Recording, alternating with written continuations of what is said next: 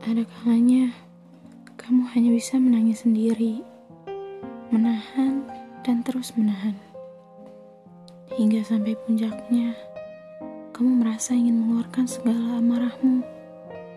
Namun kamu tidak bisa. Lagi-lagi hanya diam.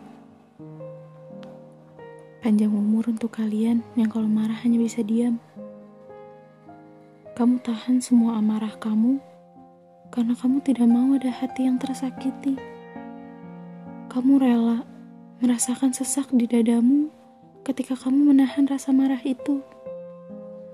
Saya paham betul bagaimana rasa sesak itu. Sampai rasanya ingin bernafas saja susah. Paling kamar mandi lagi yang menjadi saksi bisu dalam menumpahkan air mata. Ya, namanya juga perempuan.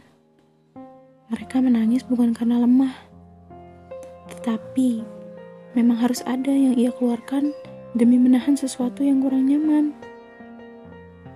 Kesal, sedih, senang, bahagia diekspresikan melalui air mata. Ingat, bukan berarti lemah. Bagi kamu yang ingin menangis, Menangislah, tidak perlu takut terlihat lemah.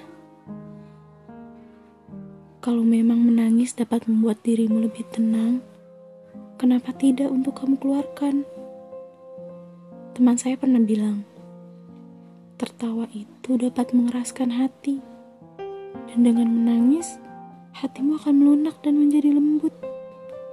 So, ada juga kan hal positif dari menangis.